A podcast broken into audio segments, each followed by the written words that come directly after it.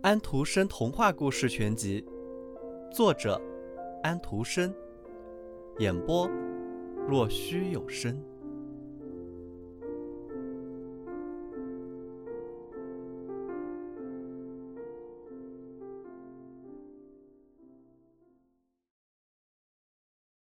野天鹅，离这儿很远很远的地方，也就是当我们这里冬天降临时。燕子飞往的那个地方，有一位国王，他有十一个儿子和一个女儿伊丽莎。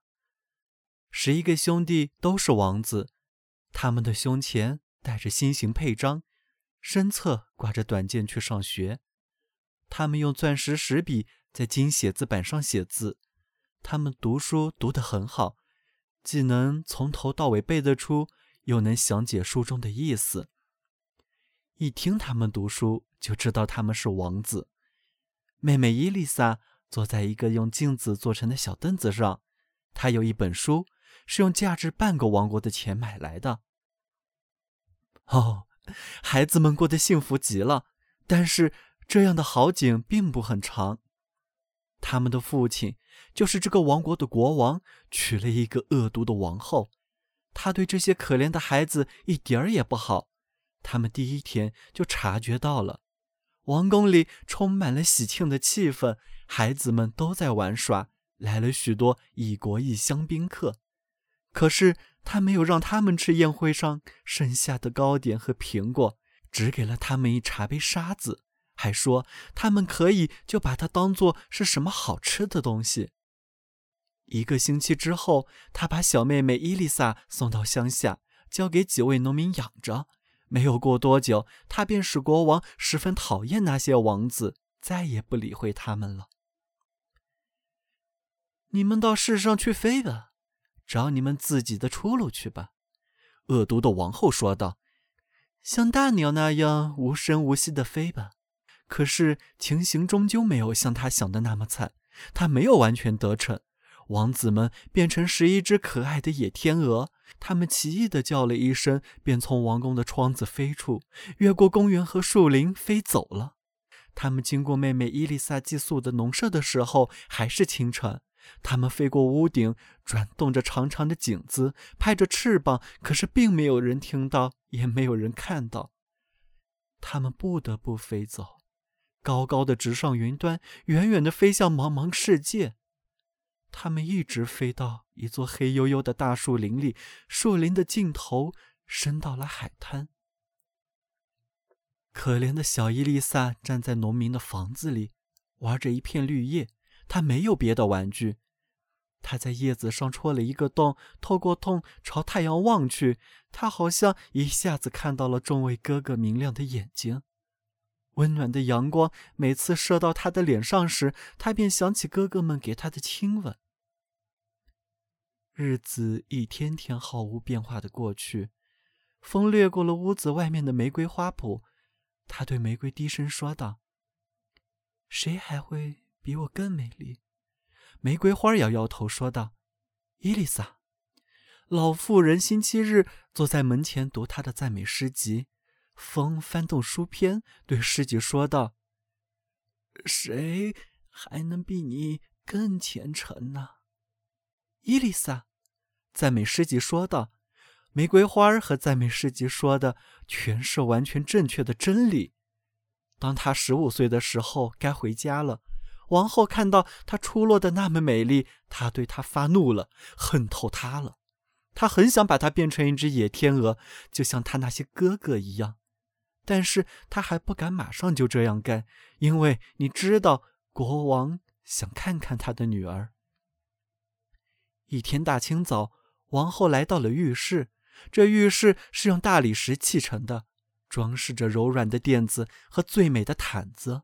她拿来了三只癞蛤蟆，闻了闻它们，对一只说：“等伊丽莎进到浴盆的时候，跳到她的头上去，他便会变得和你一样懒散。”对第二只说道：“爬到他的脸庞上，让他变得和你一样丑。”让他父亲认不出他来。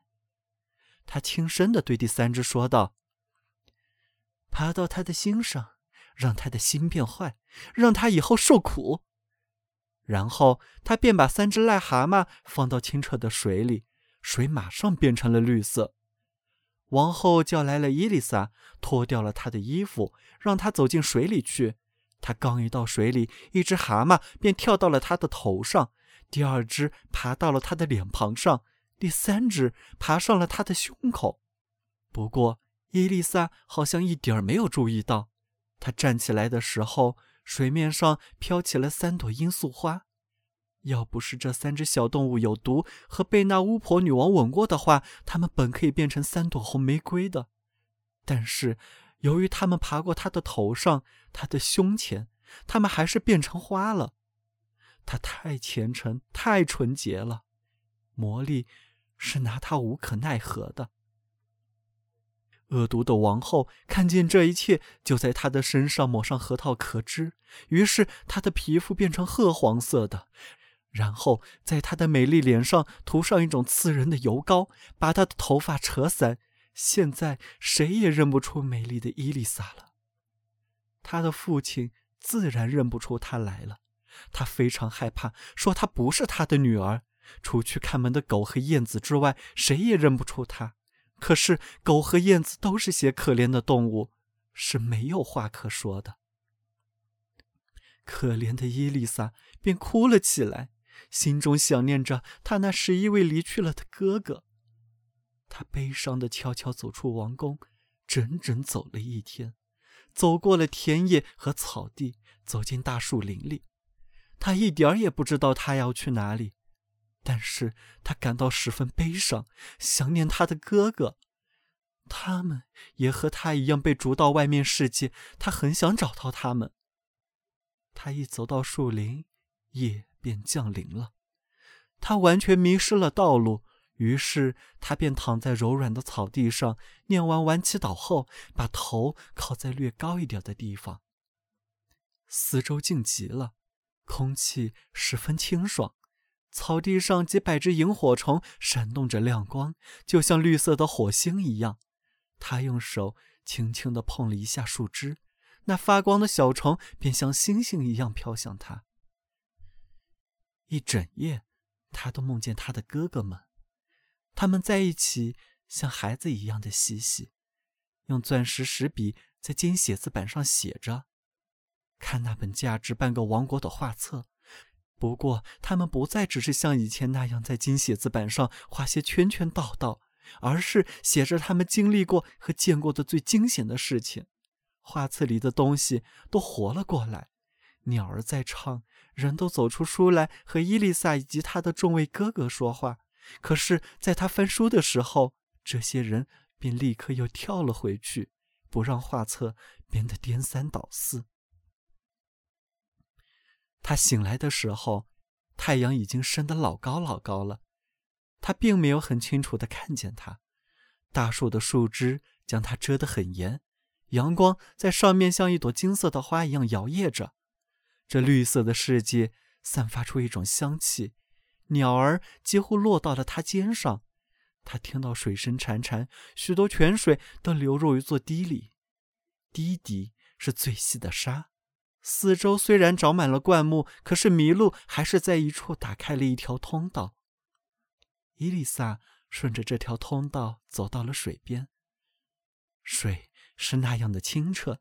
如果不是因为风把树枝和灌木丛吹动，他还以为水底画上了美丽的图画。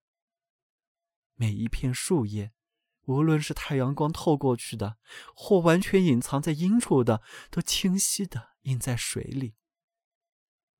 他一看到自己的脸孔，便吓了一跳。他是那么黑，那么丑，但是。当他把他的小手打湿，擦了擦他的眼睛和面庞的时候，他那洁白的皮肤又显现出来。他把衣服全都脱了，走进了清凉的水中。世上再也找不到比她更美的公主了。他穿好衣服，编起头发，走到了不断冒水的泉边，用手心捧起水来喝，又朝林子更深的地方走去。自己也不知道走向何方，他想着他的众位哥哥，想着那肯定不会遗弃他的仁慈的上帝。上帝让野苹果成熟，好让受饿的人充饥。他为他指引了这样一棵树，它的枝头长满了果子。他在这里吃了午饭，用支柱架起树枝，又朝林子深黑的地方走去。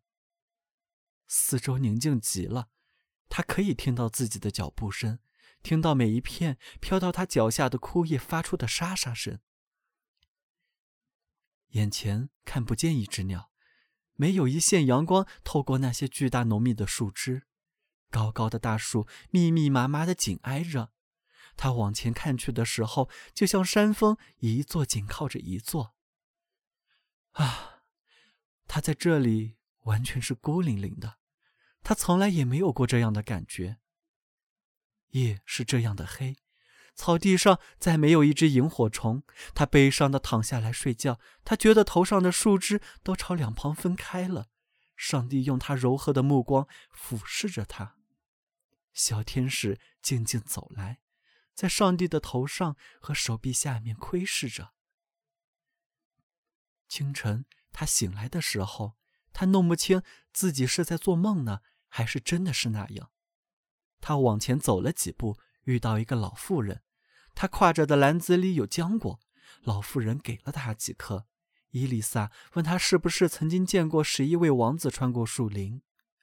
老人说道：“没有，可是我昨天看见十一只天鹅，头上戴着金冠，顺着前面不远的河游了过去。”他带着伊丽莎往前走了一段路，来到一个山坡上，下面有一条河弯弯的流过。两岸的树都朝对岸伸出长满叶子的树枝，自然生长没有让树枝彼此搭在一起，于是树根便从土里松脱出来，树身倒向水里，把枝条互相搭在一起。伊丽莎向老妇人道了别，顺着河走去，一直走到河流入海洋的那片宽阔的海滩。